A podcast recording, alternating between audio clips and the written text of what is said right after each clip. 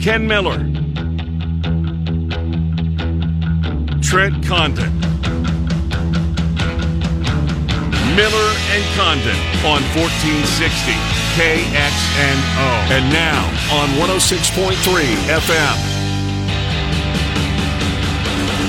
All right, good morning, everybody, and welcome in. It's Miller and Condon. It's Tuesday on Des Moines Sports Station, 1460 KXNO and 106.3 FM. Trent Condon, Ken Miller with you for the next couple of hours as we talk a lot of different sports here on the program today. Coming up on the BMW of Des Moines guest list, less than 15 minutes away from our friend Wade Lookingbill, a former Hawkeye. He will join us. The AP has released uh, their top 25. You'll find Iowa preseason season uh, at the five slot. Of course, Media Day was held yesterday. We'll get Wade Lookingbill's thoughts on that.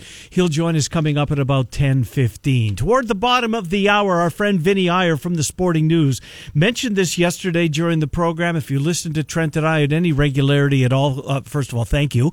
Uh, secondly, uh, Vinny Iyer is one of our NFL guys that we go to throughout the season. He's a grad of Northwestern, but for today's conversation, uh, he's also a three-time champion on Jeopardy. He got beat in his fourth appearance on the game. This is when, back in the day, when you're only allowed to win five times. Well, he didn't. He got knocked out in four, but uh, he had a. Uh, he's going to share some of his memories of uh, the late Alex Trebek, who passed away over the weekend. He's done it before to an extent, but uh, we will uh, take a walk down uh, memory lane with Vinny, and then we'll get into the NFL, which is what he covers now for the Sporting News. At 11:05, we're going to take a look at the Gophers with John Shipley and the Vikings. This Vikings team, Trent Condon. Good to see you as always. Yes, you too. Um, I just got a feeling about this squad. Uh huh.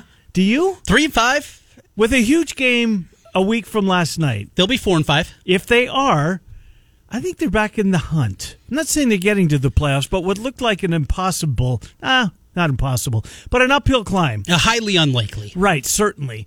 They're playing their best football. The offensive line is actually coming together. Dalvin Cook has been an MVP candidate mm-hmm. over the last few games. They're getting some contributions on the defensive side of the football from some names that necessarily we didn't think that were going to uh, jump out, but they are. And all of a sudden, this Vikings team they got a sneaky chance and a fun to ride that wave. You see it that way? I do. Zimmer uh, is coaching up those young defensive backs. They're mm-hmm. playing at a much higher level. You mentioned the offensive line. What's guys they have pulled off the scrap heap yep. and are playing some good football. The Cleveland dude, he's rating out really yeah, well. Saw that on PFF yesterday. Yep. It's just on and on and on. Ezra or Ezra? Ezra. Ezra, Ezra Cleveland, yeah. Ezra Cleveland. Yeah. I mean, there, there's a name for you. And that guy's playing at a high level. Cousins, he's not taking those ridiculous shots down the field. And when he got Dalvin Cook, it's going to open up a whole lot in, in the way that he's playing. You know, we talked so much during the first half of the NFL schedule in the NFC, how good the NFC West was. Well, now you cross off a team in the 49ers. They, mm-hmm. They've just been decimated. Yeah, they, it's over. They can't get there. I agree. But still, those three other teams, if they cannibalize themselves and they're just going back and forth and beating each other uh-huh. up, it's likely somebody will be 10 and 6, 11 and 5. Right. If you like the Seahawks, Rams, whoever, even the Cardinals, take your pick. But it's not well, going to be the, the, the, not the loser. The second place team in the NFC South is clearly getting one. Yes, right. But the East isn't getting anything. Nope. The Bears are falling off. Yep. And you still need to get to seven. Yep and it doesn't look like there's going to be three and certainly not four from the NFC West. So nope, there is an opportunity anymore. there. Yeah. Where an eight and eight, nine and seven, yeah, you're feeling really good. But and if they do expand to eight, if COVID takes yeah, a week yep. out, um, look, they they might back into the playoffs. This Vikings team after the start that they had, I thought there was no way in hell. And if you're the Packers, do you want to see the Vikings? No, not I mean they beat you two weeks ago. Yeah, you want to see Dalvin Cook in the first no, round? No, not if the you're the Seahawks the with that atrocious defense. No, you want to see Dalvin Cook and the Vikings coming to town? No, absolutely. This is not only are they a team that can get hot and get in, this is a team that can win a game or two. Yeah. I think in the playoffs. We're probably a little bit ahead of ourselves, but probably. still, the pathway is there when it looked as though it was going to be next to impossible. The schedule, I think, is very conducive. We talked about the Bears game on Monday Night Football. Boy, is that ever going to move the needle here locally, right? Mm-hmm. Uh, and then they get the Cowboys, and they are putrid. Carolina comes to uh, to the Twin Cities. That's a tough game, but a winnable game. Jacksonville, please. Um, Might Three in a row Three in a row Yeah. at home. How about that? Tampa's going to be tough. It will be. Uh, hosting the Bears not going to be easy. Going to New Orleans, no picnic. No. Um, what, and then of course Detroit to end it up. So, can you find? Well, where, where are they now? Three. Can you find six more wins to get to nine and seven and feel really good? Well, Dallas, Jacksonville, Detroit is three. At least one of the Chicago's because it seemingly they split four. every year. Right. That's four. And he's still one Uh, more. Still one more. Easy enough, right? There's there's a pathway to get there. There is. Uh, so just real quick on the game. Oh, by the way, and then uh, we'll talk to Matt Rudy, our friend. He's a Spartan grad, Michigan State grad, so we might remind him what happened at Kinnick this past weekend. Although we'll see how might- deep he wants to go into that one. Yeah, he might want to just gloss over that and go back two weeks when they beat their in-state Yes. rival. Uh, but he's our guy from Golf Digest, and uh, I've talked to Matt Rudy about golf over twenty something years of my career, which is amazing to think uh, that he's still doing it and he's still uh, willing to come on uh, here in Des Moines. So he'll do that coming up at uh, at eleven thirty. I told you yesterday, feel the same today. I'm really not into this. I love the Masters, except this year. Uh, Thursday and Friday will be okay, but man, football is Saturday and Sunday. Fun game last night, right? I mean, the I game- was entertained. I was entertained Yes. too. I mean, a game that comes right down to the end last night. There were times I thought I was watching the XFL. Right? I mean, it, it seemed like it was bad, mediocre football at times, and then there were times that okay, th- this isn't bad, uh, including the touchdown pass to Crowder. Yes. Which is just, I mean, my gosh, what an incredible pass by Joe Flacco. Maybe a better catch by Crowder as he taps both feet. It was Mm-hmm. originally called uh, that he was out of bounds. There's no way he was out of bounds. And thank God for replay and HDV on our televisions. That was, it was a, a decent game. I enjoyed, but I, I was I was a lot more locked in than I anticipated I was going to be. And Mr. Monday Night scored. oh, another win for Yes. Mr. Monday Night as he goes over 500 on the year. Perriman early with the touchdown, and Yeah. then it comes out the broadcast. Joe Flacco has just passed Joe Montana. A lot of people. what the hell is going on? Like, but Did you see Frank Schwab's tweet? uh, I'm going to need a moment. I think that was football fans across the country, right? Wait a second. Joe Flacco just passed by Joe Montana? it's unthinkable. Yeah, it kind of is. But here we are. Yes. Uh, and Joe Joe Flacco actually, for with the exception of the of the uh, interception late in the football game, he'd had he'd been playing pretty well up until Well, that and you, you know exactly standards. what they were doing there. They get the ball back. All right, let's put this thing away. Didn't see the safety there. If it, if that was one on one, that's what you do in that spot. Mm-hmm. That's why you go play action on first and ten. They had four plays in the fourth quarter. That interception and a three and out. That's it. Four plays nuts. Late in the. I mean, they dominated that football game for better parts of three quarters. But there's a reason they're winless. But the fourth quarter, and there is not a doubt in my mind. Adam Gase, you're keeping him around because that guy will find a way to screw it up. Oh, you think that this is They- part of the uh, the the grander yes. plan? You bring in Yeah. somebody else, there's a chance you get a little bit of a dead cat bounce. You Right. don't want that. No, that's a good point. Adam Gase, you keep going out there and you do your thing, Adam Gase, which is be an awful coach. And isn't it? Isn't it? Um, I mean, this just goes to show you how many people think that Trevor Lawrence is absolutely can't miss. Mm-hmm. That they're willing this uh, this early into the uh, into the tenure just to cut him loose and, and go in a different direction because uh, we're getting our guy. And Darnold, you're not good enough. Uh, anyways, do you we'll got a problem with that though? No, I don't. do you Absolutely see don't. Trevor Lawrence at that level? Uh, what level? As, a, as an elite superstar level? a can't yes. miss. Yes. I We think have- Justin Fields is too. When he throws an incompletion, it's, It's rare. Yeah. Right? Those No. Mm-hmm. numbers that they put up and the graphic goes up every Ohio State game. It's nuts. it's unthinkable Yep. that a guy can play at that level. Plus, you have Trey Lance. This is a good quarterback class. We'll see guys like Zach Wilson of BYU. Yeah. Trask at Florida. Yes. A guy that wouldn't be playing football if it wasn't an injury to Feleipe Frank, who's doing a nice job himself He at is. Arkansas. He's turned his career back around. I root for that kid. He I'm got right that there with not you. beat out of him. Yes, he did. Oh, just in his freshman season. I mean, what what a uh, team guy. He took shot after shot and kept coming back for more. You know who's on the Jets that maybe I don't want to spend a segment on him. But what a career Frank Gore has had, right? 37 A- years old? Yes, a running back that was drafted in 2005. A running back that's 37 years old in the NFL. I mean, what an unbelievable career. He's going to hang it up and go right to Canton based on longevity, if nothing else. I do want to save some time. We got like five minutes before we get to Wade Lookingbill. Chicago White Sox have a problem. Mm-hmm. Oh, no Uh, doubt. their manager is a drunk, and he is a, uh, a serial drunk driver. And don't give me that he's only got t- caught. He's He has. You're right. You would be right to say this. He's got caught twice, right? that we know about. that, that we know about. He's got caught twice that we know about. Um, 2007, he's learned his lesson. This will never ever happen again. I feel awful for what I did. Remember, this is the time that he fell asleep Uh-huh. at a stoplight. In Jupiter, Florida, where the Cardinals have their spring training facility, or in the area. And wasn't it like four in the morning or something? Don't remember like the time, Trent, but it I want to say it was an odd time that Yep. it was happening. It was, depending on how you look at it, early in the morning or late in the evening, whatever way direction you're coming there. It was a really odd time there, Mm-hmm. but that was when we got never going to happen again. Yep. And then he gets uh, he gets in a wreck. Um, says, says he hit something in the road and he blew a tire. I mean, he's a liar. I don't know if, if you believe him or not. Um, so the cops come and he refuses to blow. Then he goes back to the station and he refuses to give blood.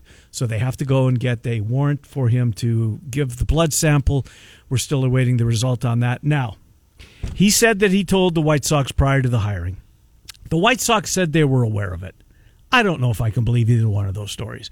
It's going to help Tony La Russa look like a better guy because he came forward. He didn't keep it a secret. Mm-hmm. It's going to help the White Sox because it's going to make them look. Oh no, no, no! We did our due diligence. We This- were all buttoned up here." Yeah, we were all buttoned up on this BS. Um, there, you you can make a case that it's beneficial for both parties to go with this story. But the bottom line is, this is a 76 year old guy, and I have nothing against the age, with the exception of I don't believe he's changed. I don't, more than the drunk driving. I don't believe that this guy who was as um, unwilling. This is 2020. Tony La Russa doesn't look to me like he's a guy that's willing to change with the times that we were in mm-hmm. and the necessity to do just that. I think that the White Sox have a horrible, horrible situation on their hands. And if I'm a White Sox fan, which I'm not, although I like that team because they're fun to watch, Yes, they are. Um, you you have to be say, thinking serious if you got the right guy.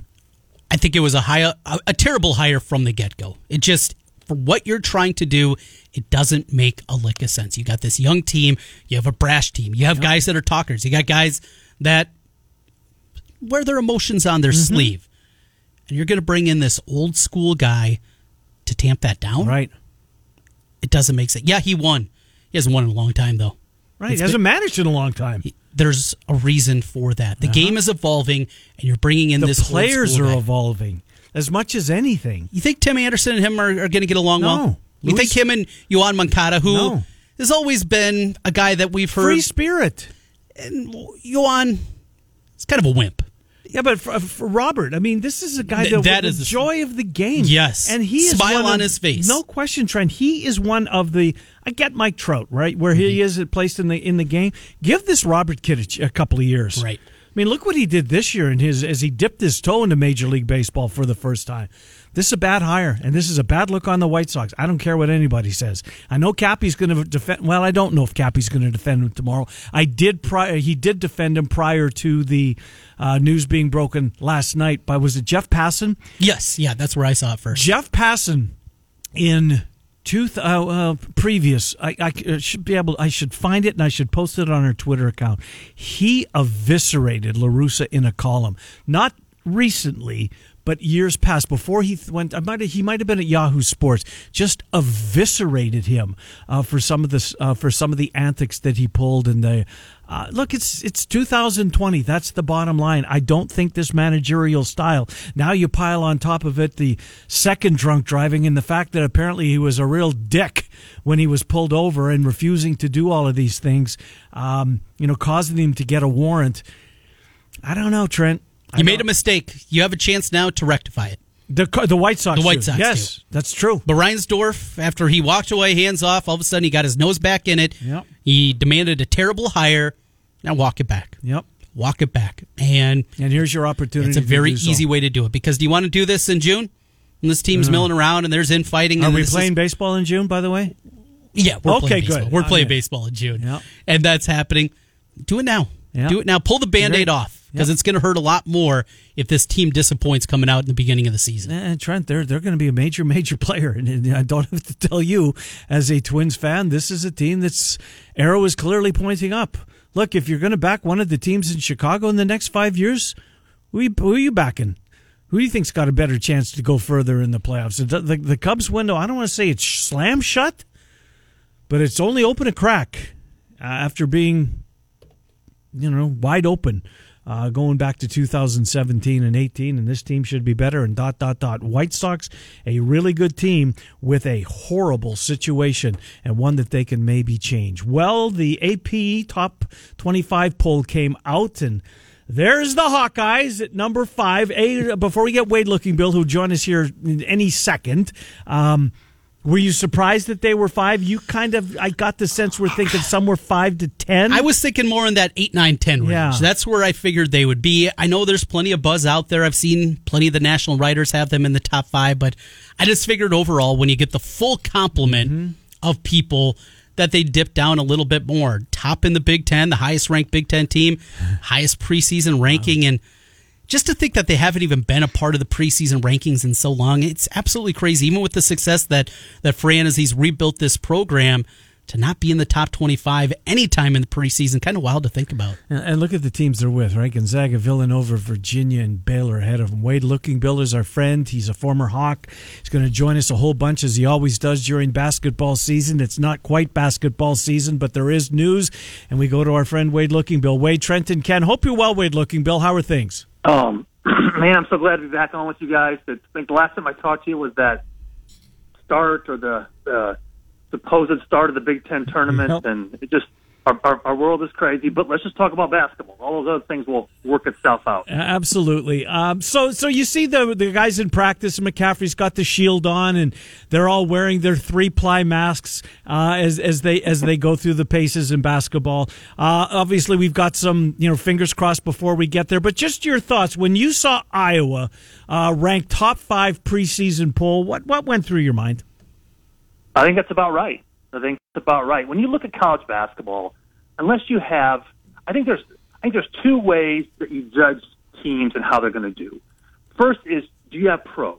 Do you have lottery picks on your team? Okay, uh-huh. I was not in that scenario, but I think the second way you judge, you, you you can judge how well a team's going to do is, do you have seniors and do you have veterans? Right. and that's what Iowa has. You're talking about Garza, Bohannon, Wieskamp, even even Jack Nunge, who really hasn't played in gosh 30 months, but all those guys have been in the program for a long time. CJ Fredrick's going to get better. Joe Toussaint's going to get better. So, I, you know, of those top, uh, of those other four teams that you named, you know, Villanova's really good. Gonzaga is really good, but Baylor, you know, Virginia, it's just a weird style of play. So I, I think five's just about right. Maybe even, maybe even a little bit low.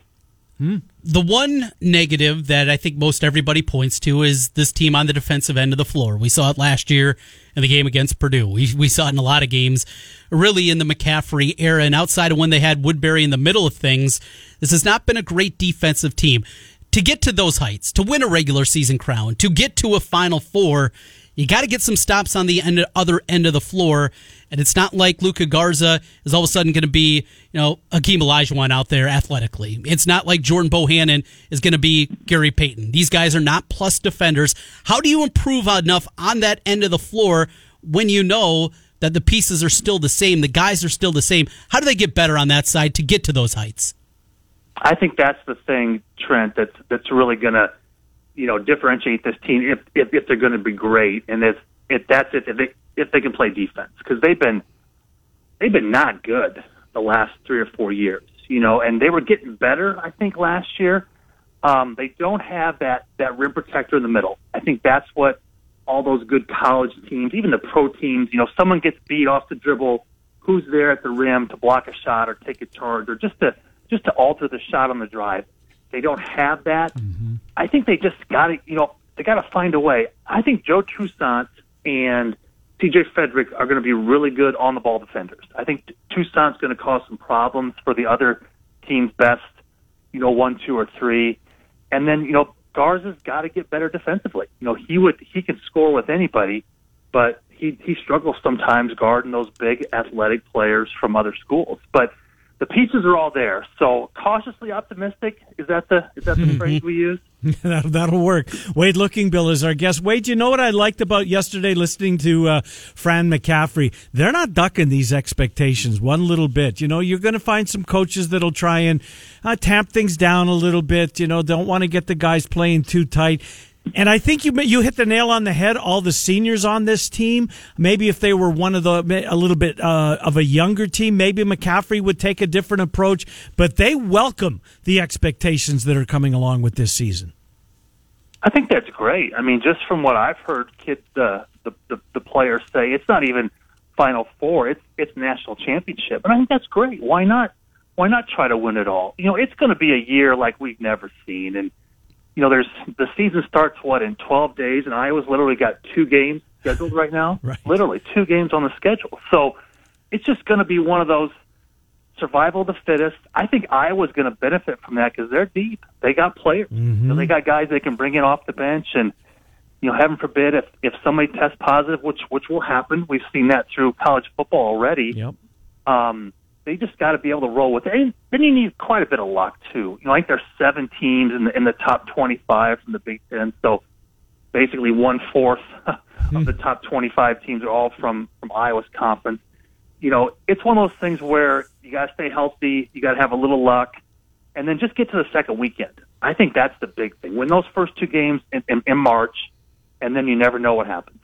You know the grind of the Big Ten, and in a Big Ten this year we're still awaiting what the schedule is going to look like. 20 games has been what we've seen recently. There's still some murmurs. Maybe even they'll go a tick higher than that this year with non conference games just being so tenuous at this point.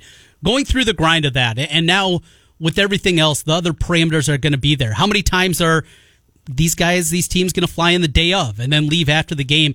That could be a real possibility. More bus trips also a possibility.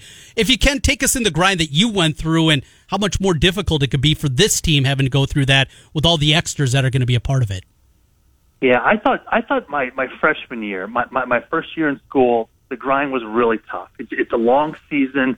Practice started earlier, um, and I've said this before. It, it's kind of goofy, but the but the court is is is ten feet longer than a high school court. So just just the pure running up and down that much farther every day it kind of gets to you. But again, with with Iowa, they got they got veteran players, and if I had to guess, I think they would only fly to. Well, what would it be? Michigan, Michigan State, mm-hmm. Penn State, Maryland. Maryland I think Rutgers. they bust to West Lafayette, maybe even Bloomington. Yeah.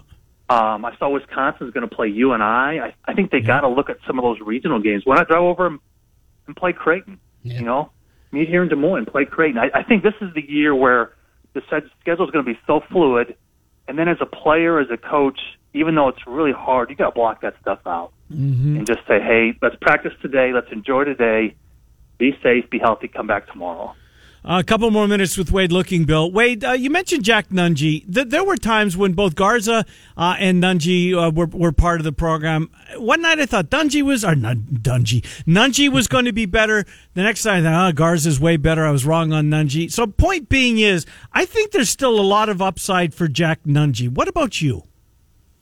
Yeah, you know, again, he hasn't played, you know, in over two years. Right. And he had 18 points at Ohio State as a freshman. People forget that. Now, I think he got a little bit big last year. He bulked up, I think, too much. I think the game has just changed where you don't want to be, you know, six ten, two seventy five. You want to be six ten, two forty. I think Luka's even leaned up a little bit. Just he's more fit and in better shape, but he's got a chance, you know, and he's got to play twenty, twenty five minutes. You know, I don't know if they're going to start him, but um, he's he's got to be able to back up the four and the five and Patrick McCaffery's kind of the same way. You know, he's a kid that was, you know, basically a top 60 recruit, and you don't get that based on who your father is or or what your last name is. And um, it sounds like he's more healthy. So, and this can be a problem too, because you know, Co- Coach McCaffery, I think he's had problems in the past or has struggled with playing too many guys. You know, I think last year when they had the eight man rotation, when Bohannon was out, Pemsl was kind of out, and Nunge was out, that's when they were at their best. Connor McCaffery was a big part of that, not playing point guard all the time, but playing the three or the four even at points. I would yeah. hate for Iowa to lose that part. And with it, Nunge getting too many minutes, if you will. Boy, that lineup was just so good, and there was something about Connor in that role, playing at the top of the key, getting the ball at the free throw line. What a great passer he is, one of the top in the country in assist to turnover ratios. Kind of step in step with what you're saying there, Wade. Connor in that role, they still need to have that, in my mind, be a big part of what they're doing. Yeah, Connor's going to play 25, maybe 30 minutes a game. By 25, but he brings a little bit of an edge. Too. Yep, I love they that. Need that. He's Yep. got that McCaffery personality. Yep. You know, and they they need that. They they you know guards are a little bit like that, but Toussaint's like that. You know, Leaf Camp's kind of reserved. Um, they need some of that toughness, especially with the way the Big Ten's going to be. You know, whether it's Wisconsin or Illinois, Michigan State. I mean, there are some big physical teams. Indeed. Wade Lookingbill, thank you for what you do for us, Wade. We'll talk a bunch during the season. Can't wait. It's here. Plenty of expectations. Going to be a fun few months. Thank you, Wade. Appreciate it. Be safe, everybody. Thanks. Yes, you do the same. Wade Lookingbill, as we talk a little Iowa. Time for another thousand basketball, another thousand dollar handoff.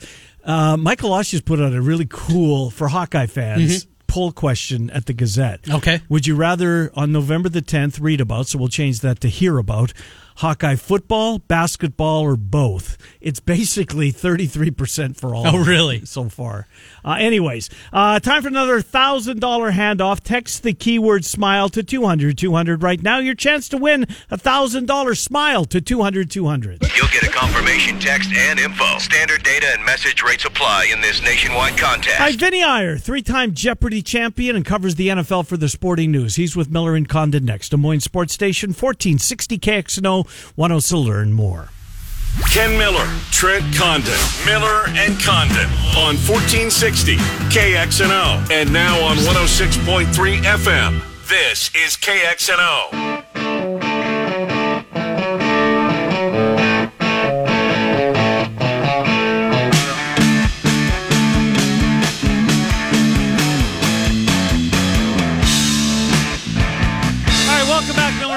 Des Moines Sports Station, 1460 KXNO, 106.3 FM. Coming up in about oh, less than an hour or so, Trent will be on our Facebook Facebook page. Is that what they're called? That, that's Facebook page. Yes. And you'll be trying to win a prize for Matt Breton of Altoona. all right. Uh, Fiscus Jewelers, Mistress Brewings, and the good folks at Brookwood Farms. Uh, they are the uh, prizes that will be available, and you'll do that live for Matt Breton of Altoona, who apparently was coached. I want to get this right. Okay. I think he said Little League. Hang on a second here. Let me go to my, my Twitter. You're getting Uh, the info here. Oh, I got the info, but Ross Peterson coached him. Oh, really? Yes. I can't find Ross's text. okay. Well, anyways, I'm I'm pretty sure Ross, uh, I know he did. There it is right there. Uh, uh, he coached him in Little League 23 years ago. Little League, and now, Now getting a chance He's got a win. chance. Uh, you're gonna you're gonna help him out here. Well, working on Matt Rudy, uh, uh, Matt Rudy, uh, working on Vinny Iyer, who was scheduled to join us, and hopefully uh, he'll be able to do so. If we not today, we'll get him tomorrow because I'm interested in this. I really am. Yeah, yeah. He was on Jeopardy. He was on there multiple days, and though it was a different era of Jeopardy, it was still Alex Trebek, and yeah, the. Mm-hmm. I want to know the behind the scenes stuff. Right. The banter, the interaction with him. It, was there any? I guess so. Well, hopefully they'll, they'll come an opportunity. He, he's ready. He just Okay. sent me a text. So you want to get Vinny Iyer? We will do that right now. Uh, and then in the 11 o'clock hour, we're going to head north. John Shipley from the St. Paul Pioneer Press started to tell you about the BMW Des Moines guest list earlier. I think I stopped. Uh, but we'll get John Shipley. We'll talk about the Gophers. We'll talk about the Vikings. And then Matt Rudy from Golf Digest will preview the Masters uh, coming up uh, at 11.30 our time.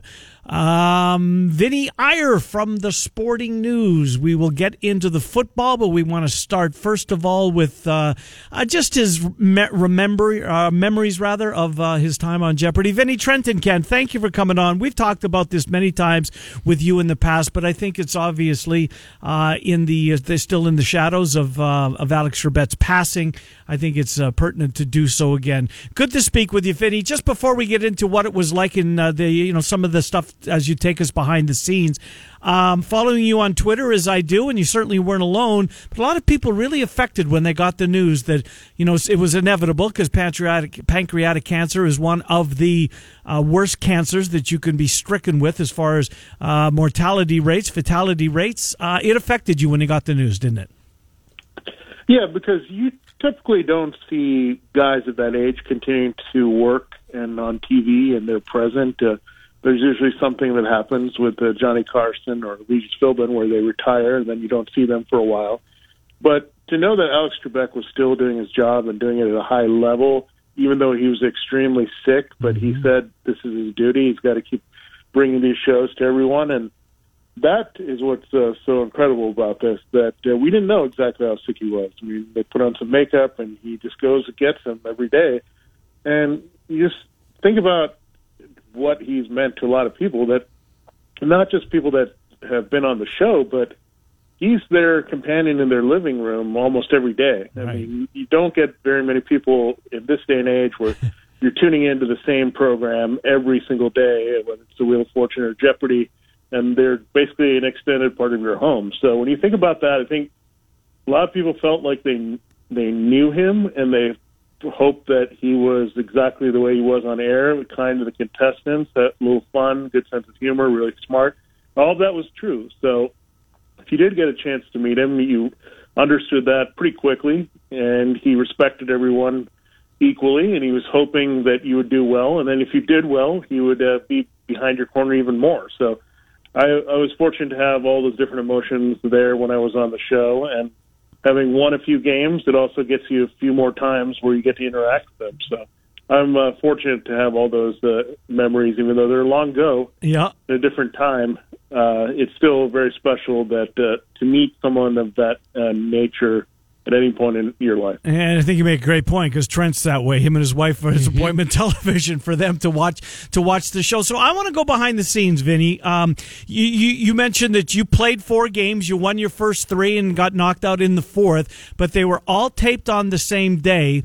Between tapings, I mean, how much interaction would you have with him, and what was that like? What were some of the? I mean, was it all game related? Was he would, would he share what's? Would he be seemingly uh, genuinely asking about what's going on in your uh, in your life and the new contestants that would join after two of them would be knocked out? Take us behind the scenes between the games.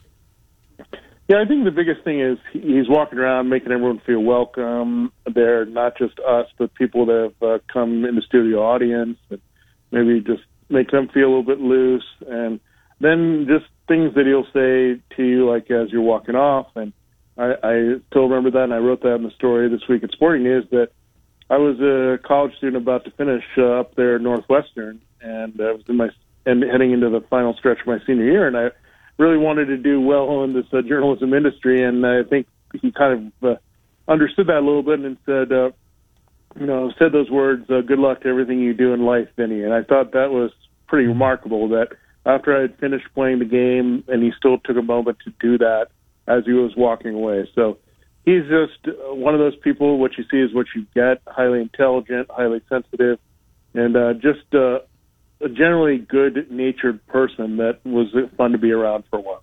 It's a seemingly impossible hole to fill now. He was so professional. He got to work and he would go through the clues and read. And you've heard these stories for years and years. There's a new book out on Jeopardy that I've just uh, started cracking, and it, it's incredible just the amount of work that went into doing it the right way and Alex Trebek and being the right kind of person for that. You know, one other part that I think some people miss is when Jeopardy, when it was first came out in the 1960s, it was coming off a lot of industry problems with game shows and quiz shows and Yeah. and uh, well, you've seen the movie and, and you know what happened back then. So the interaction before you get to play, how buttoned up is it there at Jeopardy, and how difficult is it to you get to meet Alex Trebek, but you don't want to have kind of that. I don't know. You don't want to have that connection where it feels like he's rooting for you, if you will. Yeah, I what typically happens is they have a pool of people for that uh, one day of recording, which uh, they, if you look at it, they probably have to have about twelve to fifteen people ready for that one day of recording, which is basically uh, a whole week's worth of episodes, five episodes. So you got to have enough in the pool. And what happens is they just kind of pull your names out and they pick you to play. And I was fortunate, I think, to play in the very first group on my day because it didn't give you time to think a little bit. You Right. nervous. You just said, I'm going to play. And you saw other people in the room. I mean, I remember somebody was on the floor lying down, taking deep breaths because they were really Wow. nervous to go on the show. And I said, I'm glad uh, that I'm going first. and uh, just dove right into it. Uh, you get comfortable very quickly. You get kind of thrown into it. And you uh, put out your questions, what you're going to, uh, to be kind of asked about personality wise when you're on the show. So you have to fill out a little sheet with that. But uh, after you get settled and you're like, okay, this is real. It, I, I know millions of people are watching, but it just oh, it's, it's just a studio and a nice guy is asking us questions and we're trying to answer them or answer us questions, whatever we want to uh, say in that front. So it, it, it was a lot of fun, and I can't really say that I'm going to have a better experience uh, just doing anything like that in my life. So, Vinny, we know the show's a half an hour, um, and there's what three breaks, I think. So you're probably looking at what 22 minutes of actual airtime. Was there ever um, in the time you were there that they would get half through and they oh we got to start this segment over again, or was it kind of like a well-oiled machine that when they went they were going to do this? Um, you know, get this, bang this out pretty quickly because, like you say, they're taping a week's worth of shows in one day. What was that like? Yeah, for me, I think we just went straight through. I didn't see anything that uh, we flubbed or got wrong.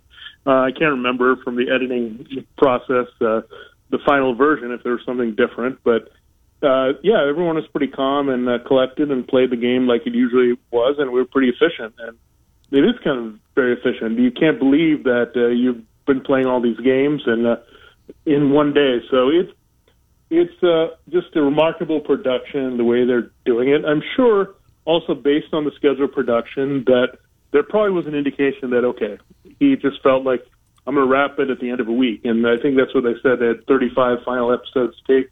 I think they probably said, okay, this is the stopping point. Whatever happens after that, I think you probably got to a point where you know I can't do these shows the way I would like them anymore, and and it, it's probably going to be tough. Uh, maybe we'll find out in the latter episodes if people knew that that was the final episode that he was going to record, or uh, the emotions were definitely pretty running pretty high. If you saw the opening uh, of uh, Monday's show, so. Yep. I expect we'll find out a lot more, and it's going to be tougher to watch here as we get closer to that uh, 35th final episode. Indeed. Should they carry on with the show, Vinny? I think they should. I mean, there is just an immense sense of popularity. I don't think the show's ever been more popular. In fact, I mean, they're, they're putting all these primetime mega tournaments. There's been uh, people like Julia and uh, James Holzhauer that have uh, Yeah. kind of captivated the country for a while. So I think it's going to keep going. I mean, Wheel of Fortune keeps going. Jeopardy's going to keep going. It'll be interesting to see the host replacement here. I know they'll never be Alex Trebek, but you figure it has to be someone very polished, smart, and uh, read a lot of things fast and clearly, and uh, that's going to be the challenge of someone at that uh, intelligence level. Uh, I heard George Stephanopoulos might throw his hat in the ring, so we'll, we'll see. Uh, we're going to let's move to football, Vinny, and thank you for sharing your Jeopardy mem- uh, memories. was great, Vinny. It really was. A three-time champion got knocked out in the uh, uh, in your fourth taping. Uh, let's start with your Wildcats. You're a Northwestern grad. I'm guessing when the schedule came out, uh, the television networks, even the most diehard fans. Well, I'll tell you what. Coming up on the weekend of what will it be, the 11th or whatever it is, this Northwestern Purdue game is going to be worth for all the marbles in the Big Ten West. Vinny, you have to be ecstatic with the way these cats are playing. The comeback at Kinnick Stadium, uh, just the way that they're doing it. Peyton Ramsey looks legit. Your cats, Vinny, off to a really good start. Yeah, I can't complain with this, and uh, they're ranked uh, 23 in both uh, AP and coaches polls. So a pretty good start. It took a while. I mean, we're still looking up at teams like Liberty, so Right. still have some work to do.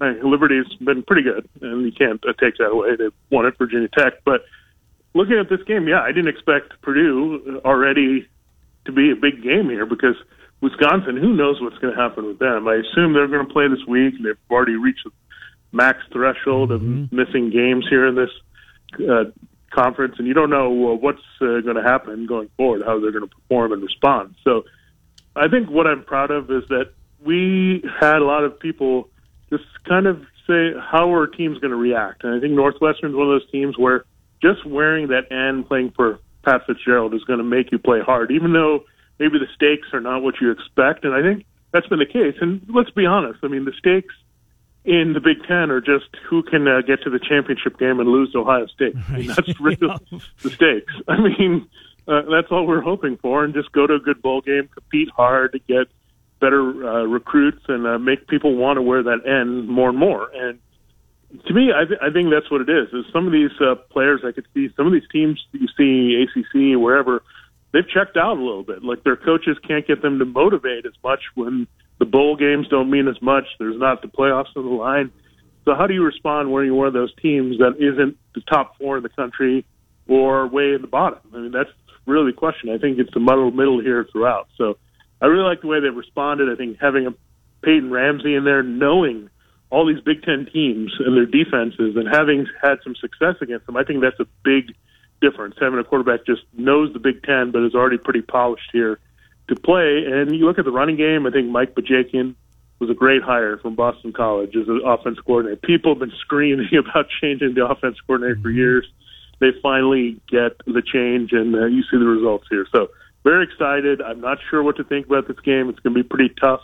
Purdue uh, playing pretty well as well. So two surprises early in the Big Ten, but I'm looking forward to it. Well, of course, we saw both those teams beat the Hawkeyes, and for my money, I think Northwestern's the better team. But we'll see uh, coming up on Saturday night to the NFL, Vinny.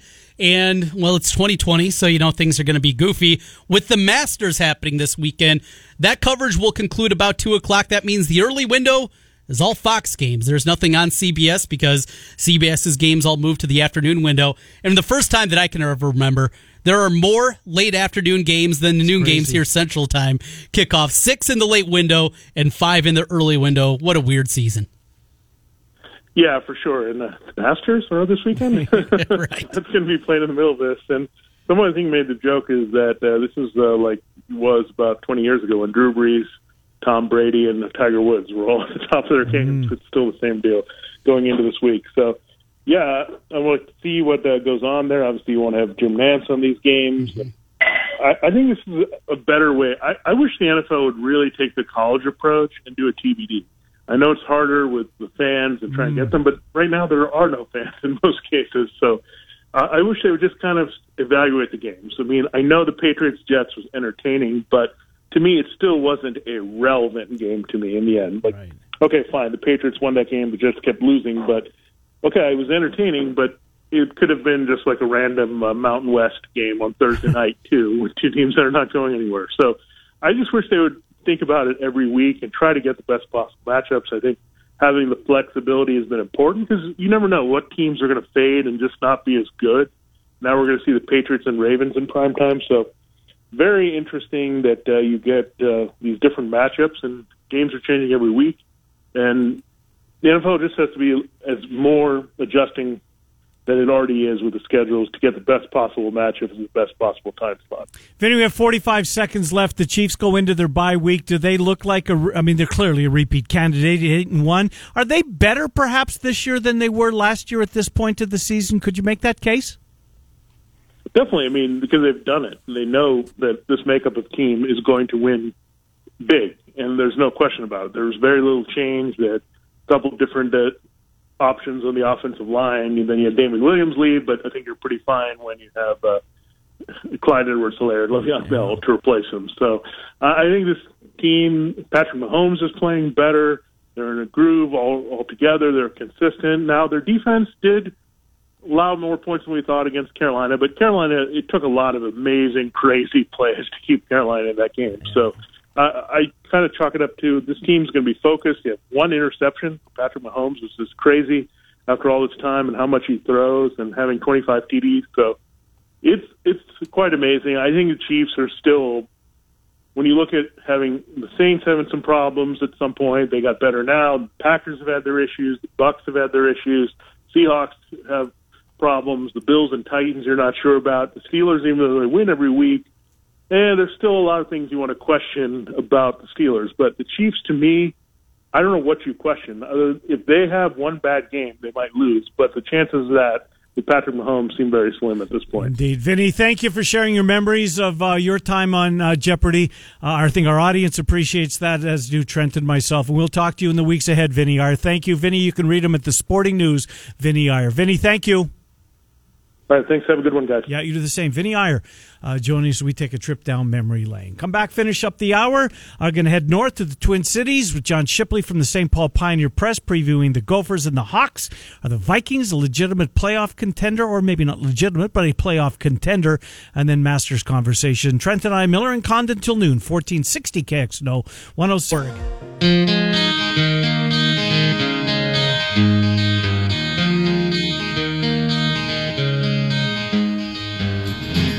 All right, Miller and Condon, welcome back. Final couple of minutes here of hour number one.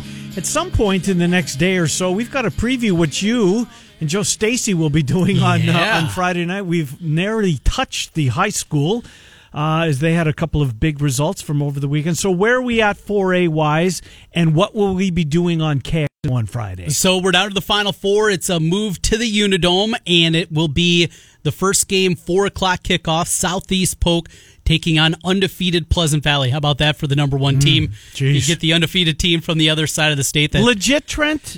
they put a whooping on Iowa City West. And I told you a week ago, a lot of people really like that Iowa City West team. Uh-huh. Marcus Morgan, their quarterback, and they put it to them. They jumped out early. Very physical team, and that's what Southeast Polk is built upon. So should be a really good one. That'll be four. We'll, we'll have the play-by-play here. No fanatics on Friday. You'll have to get Chris's picks a day early. He'll have those on Thursday, and uh, I talked to Chris about that a little bit last week. But he'll have his picks out there. He's trying to chase me down, so after two and three, he's getting a little bit closer on the season. But uh, that'll be on Thursday. But yeah, Friday, four o'clock with the kickoff. Southeast Polk against Pleasant Valley. Then seven thirty, it'll be Dowling Catholic against Ankeny. Winner of those move on to the following Friday night, and we'll have the play-by-play for the championship game in 4A. So, um, not knowing, so, so let's let's move Southeast Polk through. You think that's fair? Yep. Okay, so what would be the better championship game? Hmm. What has a chance to be, you know, on the edge of your seat in the fourth quarter? Ankeny or Dowling? I think it's Ankeny just because of the weapons they have offensively and because they can go so much deeper. Lentzer's a really nice tight end for Dowling. They got a good running game, but they've been playing a two quarterback system. Jace Bauer, for my money, he's the best quarterback in Central Iowa, the quarterback for Ankeny. Mm-hmm. Arland Bruce, Brody Brecht, two mm-hmm. Iowa recruits, a good offensive line, and a defense that's played a lot better for Ankeny than I think people thought coming into the season. I think because of the the firepower and the names that go along with it. It'd be Ankeny Southeast Polk, and plus we get to rekindle that old rivalry. Oh, yeah. for a state championship. Yeah, that was That'd pretty, be pretty good. good. Yeah, I, I know the- the story of Dowling looking for their 8th uh-huh. That would also be good. The good thing is we get to play it off on the field, and we'll see who comes out and who's going to play for that title. Well, we will do something with that. Uh, maybe we'll get Cody Goodwin in here, and uh, I'll listen to you two opine what you think is going to happen. Uh, we know what's going to happen coming up. John Shipley, formerly of the Des Moines Register, just uh, spoke to a nice fellow during the break, filed by the name of Paul. He was there with John Shipley and with my old partner Bob Dyer. It was good to reminisce about a couple of Bob Dyer stories. But uh, John Shipley's going to be here. We'll pine on the Gophers and the Vikings, and then golf conversation the bottom of the hour. Miller and Condon till noon. Des Moines Sports Station, 1460 KXNO, 106.3 FM.